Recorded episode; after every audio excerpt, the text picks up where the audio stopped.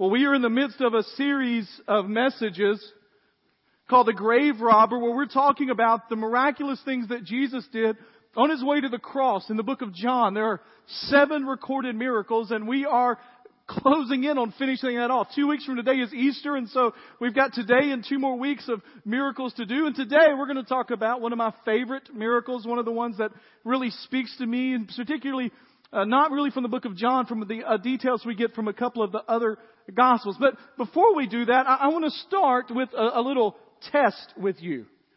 I know how much y'all love tests, right? Absolutely. You excited about that? I got a few really excited. This test was invented by a guy named Herman Rorschach. And he thought he could tell a lot about a person by what they saw in the ink blot. So here's what I want you to do. All right, I want you to turn to somebody around you, and I want you to tell them, what do you see in the ink blot? All right, anybody got any? What, what do you see there? A bat. What else do you see? A waterfall? Is that what I said? What, what did you say? Do I want to know what you said, Marley? What Two chihuahuas and a Taco Bell. That is not. I don't think that's on. I, I really don't know what that says about you. I'll tell you what I see. I see a bat. I see the wings of the bat, the bat here, the head here, going here, and he's carrying some sort of bell. I don't know what that is. But so, eh, how many of you saw a bat? All right. How many of you saw a butterfly or a moth or something like that? All right. Those are the three most common. Surprisingly, the two chihuahuas at Taco Bell did not show up on the most known things. All right. So we got another one. Here's a second one. Turn around, tell somebody around you what you see. All right. What do you, what do you got? Who's got something for me? Well, that's a, that's a lot of people at once. And that's an ink blot. Thanks. That helps a lot there. All right here's an interesting thing. Of all the images, this is one of the most difficult images for people to, to think about. Some people think it is some sort of animal descending from above about to attack them. Somebody I won't mention, who, but who works our sound booth every week, um, sees a dragon with the head here and the wings coming up. The reason I didn't want to mention it because it says some bad things about people that see a dragon. No, not really. Some people see an animal rug like on a laid out on a floor. Anybody see any of that? Saw the dragon? Yeah, okay. All right, we have one more. Is that it, Steve? Here's the last one. All right, tell somebody around what you see. All right, anybody got something for me? What do you got? Two guinea pigs, high fiving. All right. Anybody else got anything? the, the most common things are that these are two people giving high fives to each other or guinea pigs if you're Courtney. Alright? Some people see a bear. One of the things is because there's red on it, people see blood in the midst of it. Somehow some kind of violent thing is happening. Here's the point. They said that these kind of pictures, our experience helps to determine what we see. In fact, there's a really interesting one, and I don't have a picture of it, but there's this really interesting one that, um, if you know what a TED Talk is, a guy gave a TED Talk on this online about one image that when you put it up, adults almost always, I mean like 95 to 100% of the time, they see a couple embracing each other. When they show it to kids, they see nine dolphins. And they said, how in the, if, if you're an adult, you look at, well, how do you see nine dolphins? If you're a kid, you like, go, how do you see that? How do you see a couple embracing? And psychologists say it's because the kids have no basis of experience to put the embracing couple into their mind. So what do you do when something happens that's completely new and out of anything you've experienced before? What do you do when something happens that you can't explain? Today we're going to look, and I really want to think about this particular miracle from the perception of the disciples, of the apostles. And um, if we're in John chapter 6, if you've got your Bibles and want to go, going to turn there, what I want to really think about is what, what, are they experiencing? And if you were with us last week, we talked around this particular miracle. We talked about what happened before it and after it. We kind of skipped over it because I wanted to deal with it this week on its own. But the disciples encounter something that they have never experienced before. They're in the boat. They're going against the wind and they can't get any traction going forward. And they turn around and something is coming to them on the lake. Now, we know if, if you've been in church at all, you know it's it's what? It's it's Jesus coming, right? But if you're them, you don't know it's Jesus. Because things don't walk on the lake. So what do you do when something like that happens? Now, we do know, by the way, that there are things that do walk on water. Do you know that? That there are things that walk on water? For instance, there's this insect. It's called the pond skater and it walks on water. We know that there's a lizard that when threatened, for instance, by a snake, will take off and literally run on water. And we even know that in the movies, one of the greatest heroes of all time was a kid who, when given the chance to escape, actually ran on water. But here's the thing. Humans don't run on water. Right? How many of you ever walked on water before? No, but no hands went up, right? Because we can't do it. In fact, scientists have said we could do it if we could run around 67 miles per hour, we could do it. Now, I don't care how fast you think you are, you're not that fast. The fastest any humans ever runs around 27 miles per hour, and that was just for 100 yards. So what do you do when you're the disciples in the boat and walking on the water towards you is something? What do you do in your life when something unexplainable happens, when something that's too coincidental happens? What do you do when God seems to show up or when something is calling you to a new experience? How do you react? There are really four ways you can react. You can ignore it. Just stick your head in the sand. I don't know. Can you imagine the disciples that night? Like, everybody down, heads down. Right? You can just not believe it. Remember, if you were here the first week we did this, this series, we talked about Thomas Jefferson who literally cut all of the miracles out of his Bible because he just didn't believe them. You can try to explain it. In fact, there are some, uh, there were some scientists who tried to figure out if it was humanly possible for Jesus to walk on water without divine intervention. And they discovered that they said, this is what they said, they, they, they talked to meteorologists and others, that every thousand years the circumstances could possibly be right for ice to form on the Sea of Galilee that would allow someone to hop across different patches of ice to get there. Now, I don't know what's more miraculous to believe that Jesus walked on water or that the one time he decided he needed to go across the lake without a boat, it happened to be the one time in a thousand years when little ice was there. And can you get the picture of Jesus like surfing out on the ice?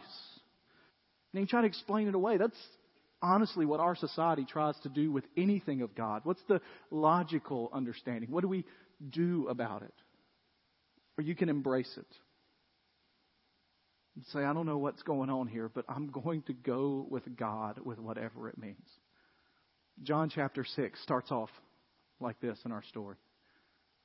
Perceiving then that they were about to come and take him by force to make him king. Now remember, this is from last week. They were going to come make him king because he had just fed 5,000 people with just five loaves of bread and two fish, and he was going to feed thousands with that. And so they said, we want this guy to be king. If he's king, we never get hungry again. We don't have any dependence on the Romans because we don't have to worry about that. We just have our own thing. And so they come to make him king. Jesus withdrew again to the mountain by himself.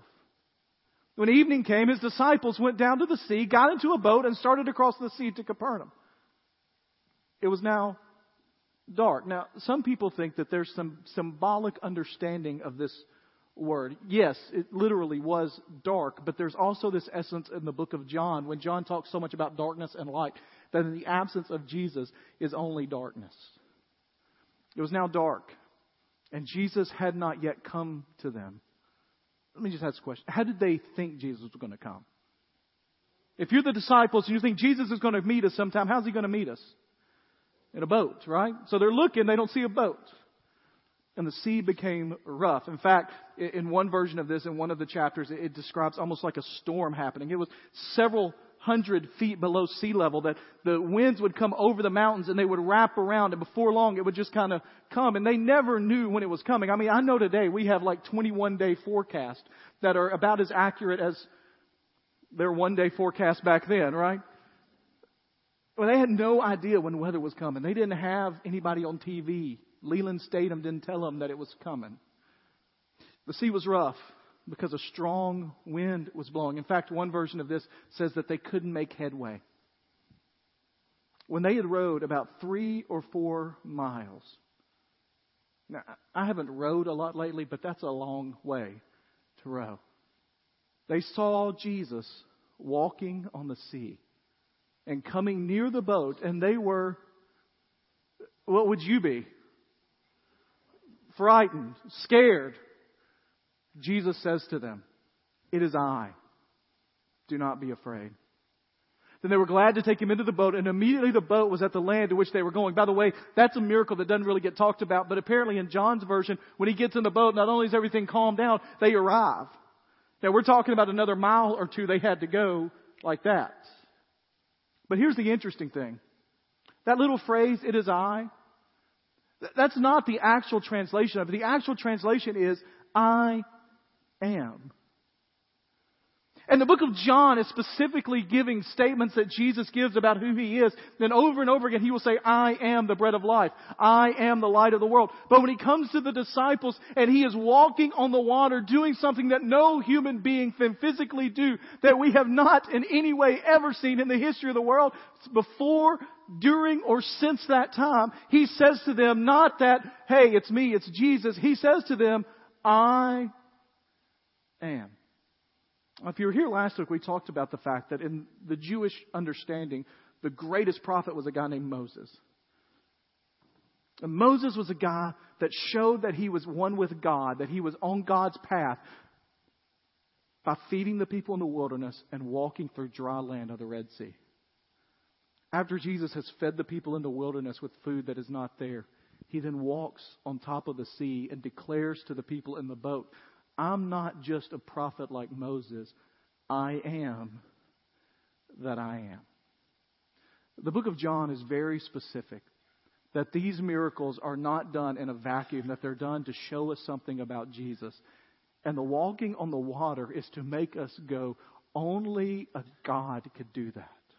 And Jesus declares, I am. But you know what I love about this story? I love that Jesus decided this was the best way to get there. I mean, Jesus had all kinds of options, right? Are you here, right? I mean, he could have gotten a boat. I mean, even you miraculous power. There's lots of ways he could have done this. I love the fact that it's almost like he's, I can imagine, and listen, this is speculation, it's not in scripture, but I can imagine him walking out there like, I can't wait till those guys see me. Like, I can't see, wait to see the looks on their faces. Right? In our house, we have one of one of our four kids is one of those that likes to like hide and then jump out. Anybody have a kid like that, or somebody like likes to hide and jump out at you? And the other day, I, I mean, I knew that it's Luke. Luke is the one that likes to like hide. Like we'll go look for him in his room. He's hiding in the closet, waiting. You know, and we hear him because he's laughing, waiting for us to find him, right? And the other night, we were leaving here, and you know, one of the things that I love about people that like to prank is to prank them, right? And so Luke was coming around the, the van and I saw him and I went the other way and I jumped out and went, ah, and he about lost it in the middle of the parking lot. I imagine Jesus is walking out there thinking, I can't wait to see these, the look on these guys' faces. You know what I love about Jesus? Is that Jesus was a daredevil. He was a guy that didn't do things conventionally. He, he did things that were risky. He stepped out of comfort zones and did things that are unexplainable. I mean, when you think about Jesus, you, you think about the phrase daredevil. What do you think of when you hear the phrase daredevil? What's that? Evel Knievel. You think of people that do stunts. You know, one of my favorite families that do stunts is the Wallenda family. I don't know if you've seen this guy that's been on, that's been walking, but this is Nick Wallenda walking 1,500 feet above the Grand Canyon.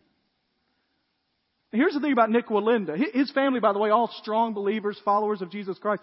Nick Wallenda, some of you are having problems even watching that, alright? He does this without any safety net. And he said, the reason that he does it without a safety net is because his dad told him that safety nets are false securities. And that in life, you gotta live without the safety net. Wallenda is a daredevil, and here's the interesting thing about that particular word. The word comes from a literally split it apart. It's one who dares the devil. It's one who goes after the enemy. When I say Jesus was a daredevil, when you think about it, he was a guy who 40 days fought hand to hand combat in the wilderness. And while he didn't necessarily walk across the Grand Canyon, he did walk through life continually confronting the evil that was found in the enemy. And Jesus, as he's walking on the water, is doing one of these stunts that can't be explained and that none of us could fathom. And he's doing it to point out who he is. And the most remarkable thing about the story to me is what he does. And this isn't found actually in John's account, it's found in Matthew's account. But he then invites one of the disciples to be a daredevil with him. And here's the truth for you and me Jesus desires for us to join him in being a daredevil. He calls us to be people who passionately live for Him and are constantly going against the enemy, proclaiming who Jesus is in our life for the people around us. The first thing we have to do, though, in order to be that daredevil with Jesus, is we have to learn to recognize the presence of God when it's there. I want to look at this story from, from Mark's perspective first, and then we'll go to Matthew in a minute, because it's the same story. They just include some details, others include ones that aren't there. And in Mark's account, he says, And when evening came, the boat was out at the sea, and he was alone on the land, and he saw that they were making headway painfully, for the wind was against them. Now, by the way, just, just to let you know, if they were three to four miles out, Jesus could no way at night see them literally with normal eyes. But he knew. At about the fourth watch of the night, he came to them walking on the sea. And I love this next, this next part, what it says. He meant to pass them by. But when they saw him walking on the sea, they thought it was a ghost and cried out, for they all saw him and were terrified. He meant to pass them by. That, that phrase is a phrase that's used in the Old Testament, it's used in the New Testament, for when God intends to show something of himself for the people that are watching. It's the same kind of phrase that's used when Moses is walking by the burning bush and he stops and he looks at it. It's the same kind of phrase for you and me when God is working in our lives and we are to stop and to turn aside and to look at what God is doing. And here's my question to you.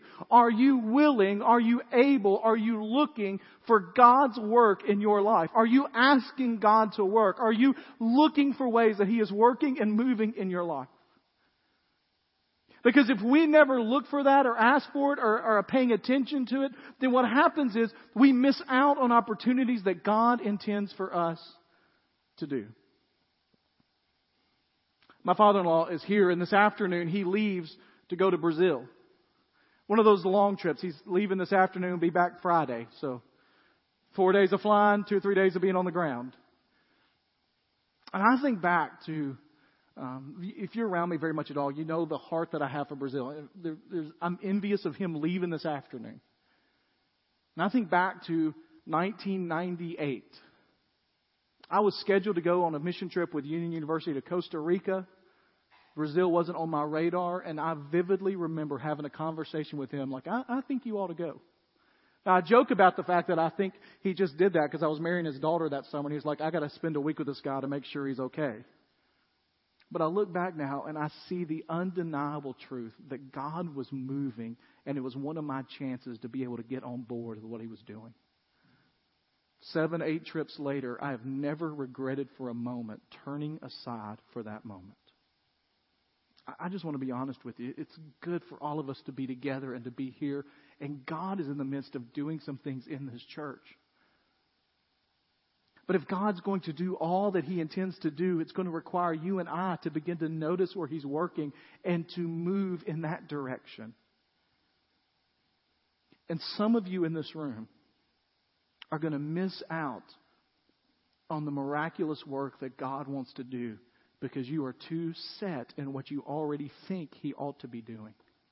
And if you're not careful, you'll miss the experience. The first step for all of these people in the boat was that they had to recognize that it was God. And I love this because it says they cried out when they were terrified. In fact, um, it reminds us in the book of Matthew, and we'll look at that in a minute, that they yelled, "It's a ghost!" And it wasn't like, you know, like they were talking amongst themselves, like, "Hey, do y'all think that's a ghost out there?" I mean, it was like, "It's a ghost!"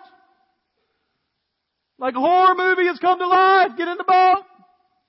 And when they recognized that it wasn't a ghost, but it was their Savior, it was their Messiah, it was their King. The only option you have once you realize God is in the midst of doing something exciting and amazing is you have to get out of the boat. You can't stay there. It's John Ortberg that says that the other 11 guys, he calls them boat potatoes because they don't do anything but sit there. It's not enough to recognize, boy, God's really doing some things over there, or wow, God's really moving there. Listen, we're, going back to Los Angeles this summer. We're going back to Brazil this summer. And it's not just because, hey, those are really cool places to go, although they are really cool places to go. It's because there is a genuine sense from my heart and from the heart of those that are planning that trip that God is doing some amazing work in those places, and we get to be a part of that. And I know that's tough sometimes when you see mission trip pictures and you're like, well, they're having a great time. Yeah, we do have a great time. But we are in on the ground floor of some amazing ministry that we don't get to experience here because that's a place God is moving in a different way. And the truth is, some of you in this room need to be involved in that ministry or Lynch, Kentucky or the next door ministry downtown or Room at the Inn or Brazil or LA or you need to be involved in some ministry, but you're not because you've stuck yourself in the boat and you said, I'm not getting out. Anybody here of a recliner? How many of you got a recliner in your home? You know what? I love that recliner. You know the problem with the recliner when I get in it? I, well, I don't go to sleep, Charles. I'm not there, but I don't want to get out. Although I do go to sleep sometimes, right? It's comfortable. What do they call those? What are the most famous brand of those? La-Z-Boys. We got a lot of people in churches all across this country and church, this one here, that are comfortable as can be in their La-Z-Boys, and they're fine not getting out of the boat to do anything. But if you want to experience the presence and the power of God, you get out of the boat. Here's what it tells us in Matthew. This is Matthew's version. But when the disciples saw him walking on the sea, they were terrified and says, It's a ghost, and they cried out in fear. But immediately Jesus spoke to them and said, Take heart, it is I, same phrase, I am. Do not be afraid. It goes on to tell us. And Peter answered him. I love Peter here. Peter sometimes gets it wrong, but this is one of those places he gets it right. Peter answered him, Lord, if it is you, command me to come to you on the water. Now, I don't know if Peter was testing him. I don't know if Peter was the first guy to get in line of a brand new roller coaster, just like, man, I gotta get in on this. This is amazing. I don't know what happens, but he says, if it's you, tell me to come. And Jesus uses just one simple word. Come. And look at this. So Peter climbed out of the boat. He would have had to get out of the boat. And Peter walked on the water. I want to tell you this. There's a, there's a financial guy that uses a phrase that says, if you want to live like no one else when you're older, you must live like no one else today. And the idea is you, you take care of everything you're supposed to financially and you don't get into debt, you don't do tons of stuff, and when you're older, you'll be so thankful that you did that. Well, here's the truth. If you want to live a life that is more amazing than anything anybody's ever seen, you got to take chances that are more amazing than anything anybody's ever seen.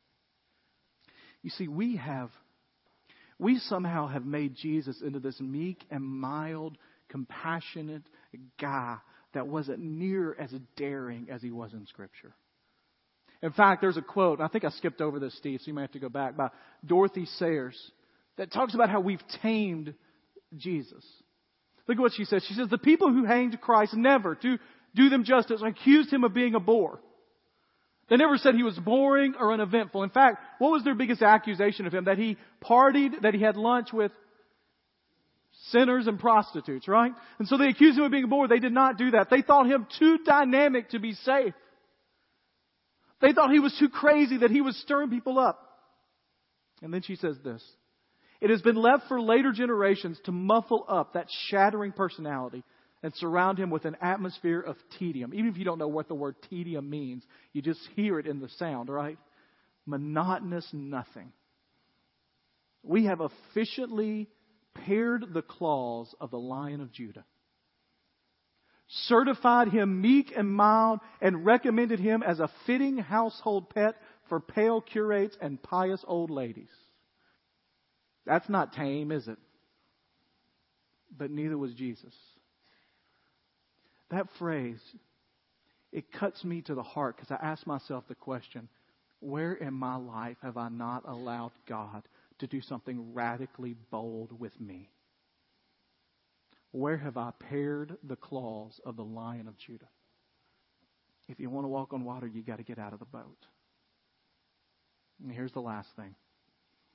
You got to keep focused on Jesus. I mean, you know this, right? You grew up in church. If you know, if you heard this story, Peter gets out, he starts to walk, and then what does he do? He starts to fall. Why does he fall? Because he takes his focus off of Jesus.